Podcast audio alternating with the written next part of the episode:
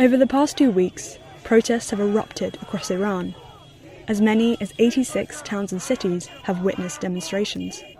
Women have burnt their hijabs, cut their hair, and demanded greater agency over their bodies and country. Men have marched and chanted alongside them.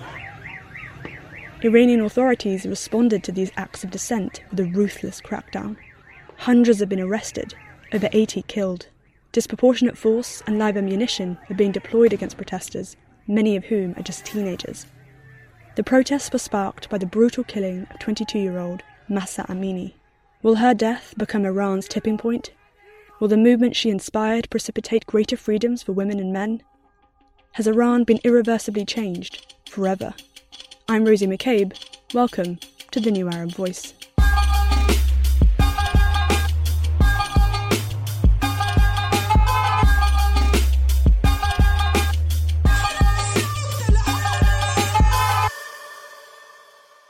Well, you know, the death of Mahsa Amini really touched a lot of Iranians for a number of reasons.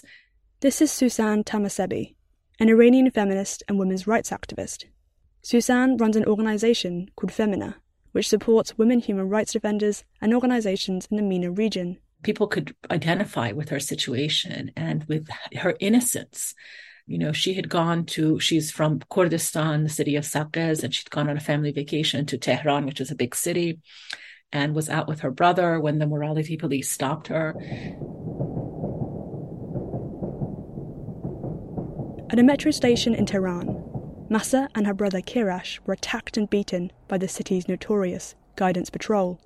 The so called morality police then took Mahsa away for allegedly violating strict rules on women's clothing for supposedly wearing her hijab incorrectly.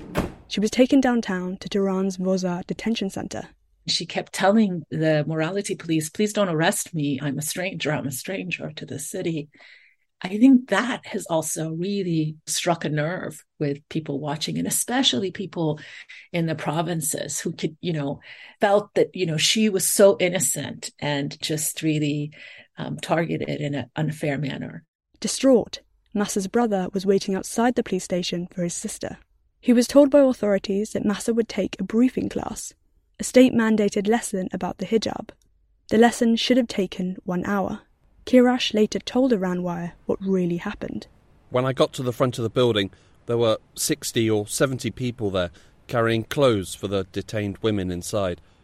After a few of them were released, we suddenly heard screams. All of a sudden, the agents rushed out of the building and attacked us with batons and tear gas. My whole body is black and blue, and my eyes have been burning since last night. Five minutes later, an ambulance left the building.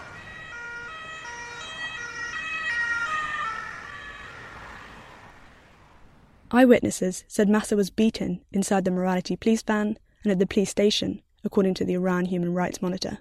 The brutal attack resulted in Mahsa falling into a coma, according to reports. Her family was told at the hospital that she could not be saved, just days after her arrest on September 16th. Mahsa Amini was dead. So, this young woman journalist by the name of Nilufar Hamedi, who broke the story, and she'd done previous stories on the violent enforcement of the hijab by morality police before. She published it in a in an Iranian daily. But she also took pictures of Mahsa laying in the bed in coma and also pictures of her family hugging each other in that this empty corridor of the hospital and put that on her social media. And these pictures went viral. In the pictures Mahsa's swollen face is connected to a tangle of tubes and wires. Her brother who saw bruising on his sister's face and legs said authorities did not allow him to film in the hospital Despite evidence from eyewitnesses and the trauma endured by Mahsa's family, the authorities wanted to go with a different story.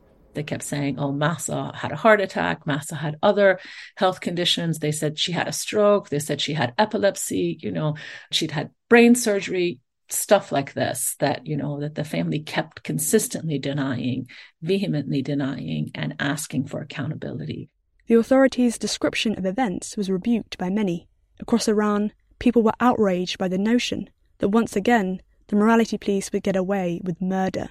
So at the funeral, people gathered. They'd already heard the story and they gathered, and there was a protest at the funeral, and women took off their hijabs. And two slogans really emerged from this protest that I think also struck a nerve with Iranians.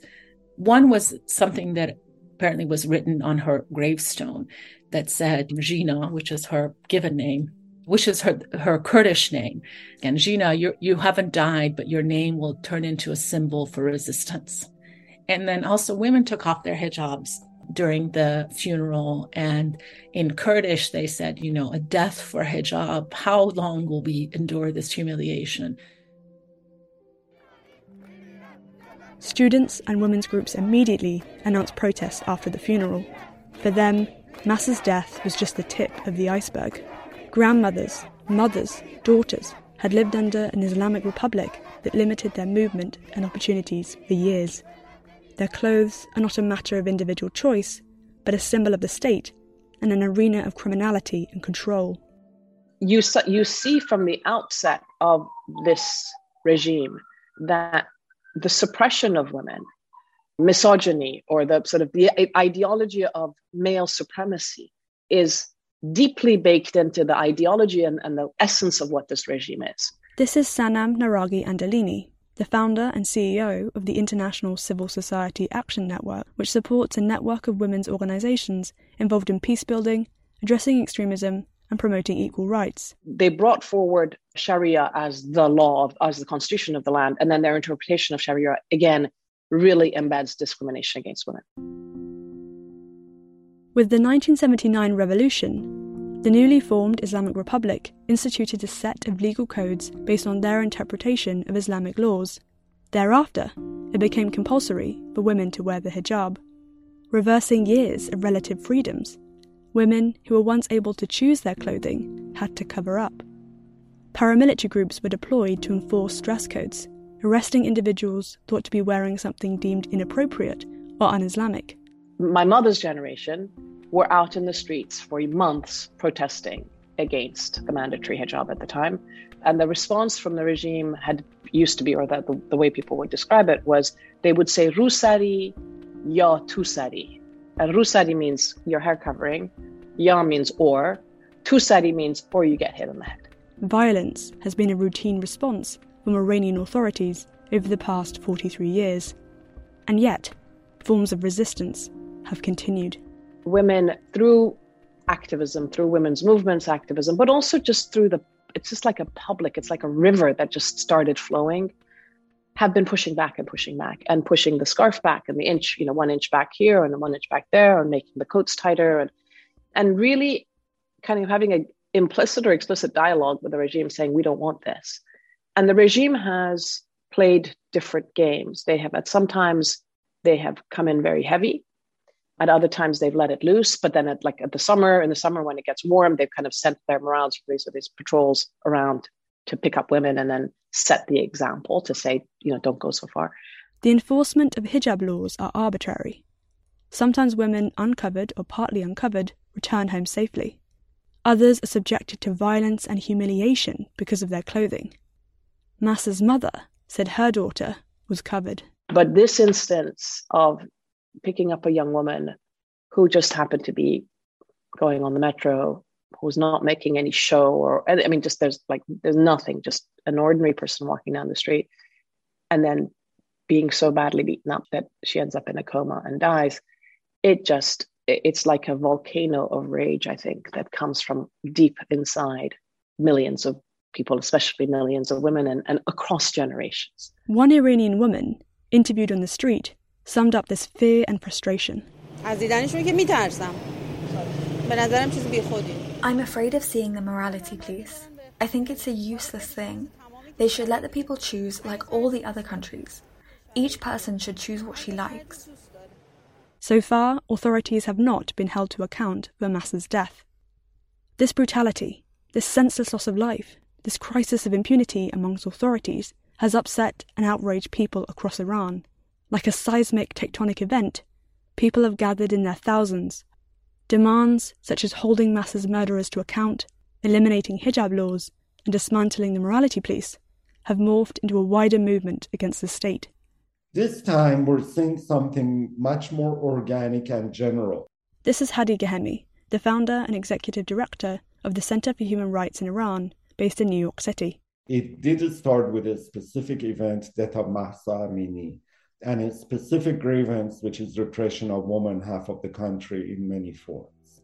But it quickly has expanded to a huge nationwide protest where what is interesting, they don't come to one central location. Actually, during the past week, everybody demonstrating within their local neighborhood to make it harder for riot police and state security forces to move around if they have many, many locations to cover.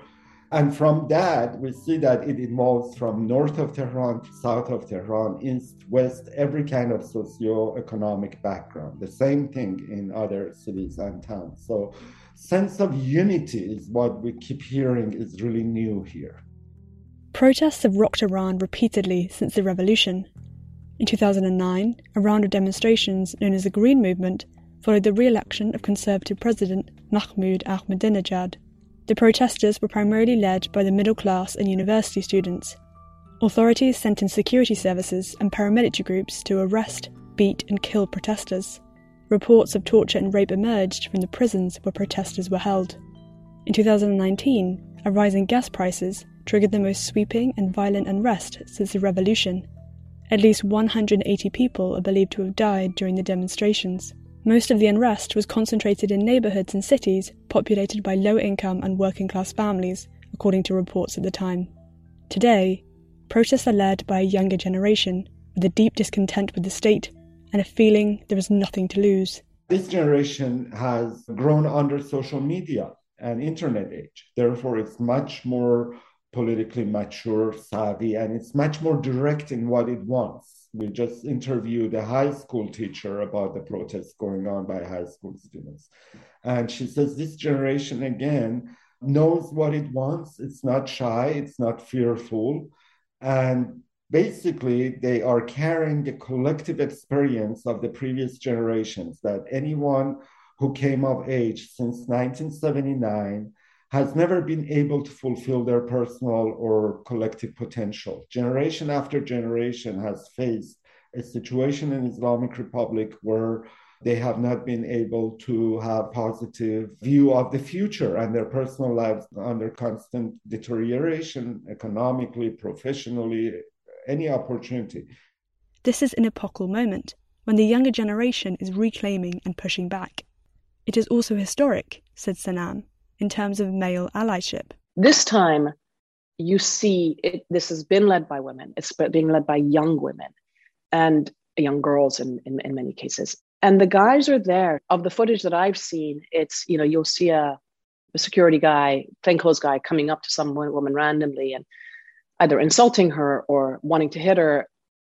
And then you see the images of the men coming ordinary men again coming and defending her and, and telling the, the security guys to go away. So that part I think is really a shift. And, and I think that's a really important moment if it continues that we see women leading and men walking side by side with them. Again, Sanam reiterated that a sense of unity across different classes, backgrounds, and genders has been crucial. I mean, the, the unity factor, what's really important is that it's about men, women, across ethnic, religious, class, all these divisions that often exist, this this is not we're not seeing those divisions. And and in fact, in 2009, we didn't see it either. But it's so easy from the outside to say, ah, oh, this one was a, you know, this girl was killed because she was Kurdish, or this one was killed because she was Turk. No, they were killed because they were women. The protesters are fearless, said Sussan, but not invincible. You know, there is the sense of omnipotence when you're young, right? People, you know, people don't think they're going to get killed if they go and protest. They don't, you know, I think that fearlessness comes from both the sense of extreme frustration and anger at the political process and the lack of the sense of hopelessness that I think a younger generation has in terms of where it's going, where its future is going, and and the demands that it has, and the incredible gap between what it wants, how it sees its future, and what the Islamic Republic is proposing. Rather than listening to these concerns and calls for change, however, Iranian authorities have treated the prospect of concessions as a slippery slope to their demise. There have been multiple reports of internet shutdowns, and access to WhatsApp and Instagram have at times been partly restricted or blocked. At least 83 protesters are confirmed dead, according to human rights groups, a much higher figure than the 41 deaths amongst protesters and security services reported by the state. Hundreds of people have also been arrested, 28 of them journalists, according to the Committee to Protect Journalists. Every activist has been targeted, everybody that they think could potentially play a role in continuing these protests or fueling them or publicizing them has been targeted and arrested from political activists to journalists to human rights defenders to women human rights defenders and but women human rights defenders have been uh, scores of them have been arrested and we put out a publication a couple of days ago documenting 12 of them who had been arrested. The majority of them, the, at least that first report, are from Kurdish areas, including, you know, Gina Modarres Gorji, who's a longtime activist, well, very well known activist. And she was in Kurdistan. She has a bookstore and she has a history of, you know, also writing, working in the cultural sector, but she was also um, working on violence against women and was part of the 1 million signatures campaign. So the 1 Million Signatures campaign is a movement led by Iranian women calling on the state to address discriminatory gender laws.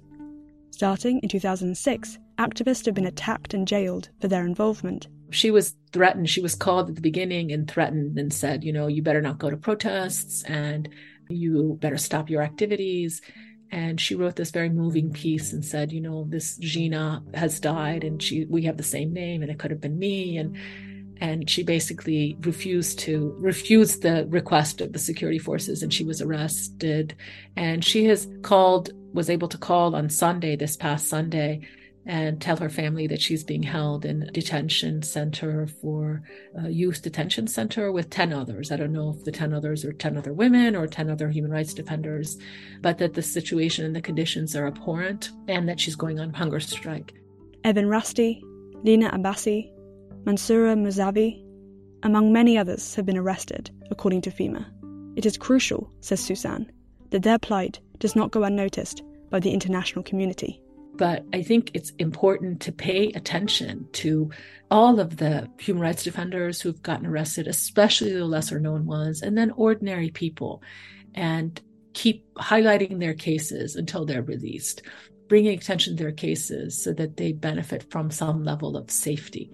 We know that families are afraid to talk about people who've been arrested because they're threatened but it's it's upon us to keep bringing up their names even if we don't have a lot of information about them to make sure that there's some level of protection for them. What can must the international community do? It's essential that the international community gives a clear message to them about the rights of protesters freedom of expression and assembly and this should not really be looked at just as a favor or on a moral ground or ethical ground for Iranian people. This is about the stability of the region. Iran is one of the largest countries. And if it falls into chaos, it would not be to anyone's benefit. It's best to realize here are people demanding change, and they should at least have the most basic freedoms that I think even Russians to a certain extent under Putin have, which is at least three or four of them get together and be able to talk in their private space and put out a public statement. That is even that kind of action is not possible in Iran today. This will be very difficult, to say the least. Tehran has consistently rebuked any criticism of its human rights record. Just recently, President Ibrahim Raisi accused the West of adopting, quote, double standards, end quote, on human rights during his first ever UN appearance. He slammed Western countries for staying silent on the killing, quote, of defenseless women, On top of this, a tranche of sanctions following the US withdrawal from the 2015 nuclear deal has cut off the Iranian economy from the US and Europe. Frustrations have been mounting over attempts to finalize a new nuclear agreement for months now. But, in light of the current social context in Iran, should talks be abandoned altogether? Ghaemi again. Be a real disaster, let's say, if tomorrow P5 plus one comes out and says we have reached a deal. It would pour in a lot of money into Iranian government coffers, which makes it more empowered to carry out its repression. So I highly recommend to US and Europe not to rush into a nuclear deal, not because the deal by itself is a bad idea, but the timing of it, especially the fact that they have been going through this for 18 months, uh, it is not as urgent. What is urgent is to put a coalition of international community to in multilateral forums especially there is un general assembly just going on it should collectively take a stand there is the human rights council in geneva that again can be uh, used and a special mechanism such as the commission of inquiry be created that puts the iranian government on notice that the world is watching and not approving of use of violence Whether global collective and sustained action would make a tangible difference in Iran remains to be seen. Already, world leaders have come out to condemn the crackdown by Iranian authorities on protesters, including US President Joe Biden. And today, we stand with the brave citizens and the brave women of Iran who right now are demonstrating to secure their basic rights. But the Iranian state has shown little leniency. If anything, they've cracked down harder, conducting night raids on the homes of activists, journalists, and lawyers. Nevertheless, Iranians, facing great risks, continue to take to the streets and social media to make their voices heard. What will come out of it, I'm not going to be a fool and predict, but uh, I'm just counting on the political maturity of Iranians in light of the 1979 revolution that it will improve and there will be a peaceful transition. Uh, and a lot of it depends on, again, on the young men who are given guns to act as security forces in Iran. Will they put down their guns uh, and join the people? That call is being made, and people realize that is the way that a peaceful transition be made possible. Herein lies the key question Will Iran's decision makers, those who wield power, listen to the voices of dissent and choose to rule by consent rather than the barrel of the gun? Has Iran passed a point of no return after Mahsa Amini's death? Or will things go back to the way they were? Final words to Sussan. So I think it's going to be very hard to, to push these young women back after this. Female students have been harassed and continue to be harassed, and they're taking their hijab off and they have beautiful long hair, you know, and they're showing this. And, you know, I, I don't know what will happen. I, I hope that these protesters will achieve some of their demands. And I hope that we have serious political change that responds to the true aspirations and demands of the Iranian people, and especially of this younger generation. They really need it.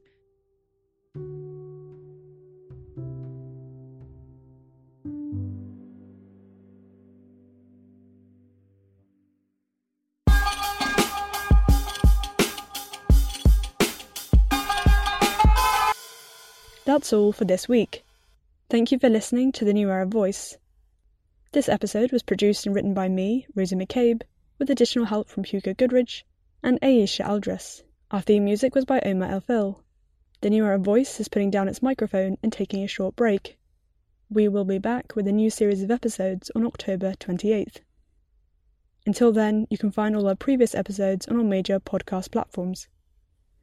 And if you have any comments about the show, ideas that you'd like us to look into, or if you just want to say hi, you can message us on social media. You can subscribe to the podcast so you never miss an episode, and you can also rate and review, which helps us spread the word. Don't forget to follow the New Arab on Facebook, Twitter, and Instagram for all the latest news from the region.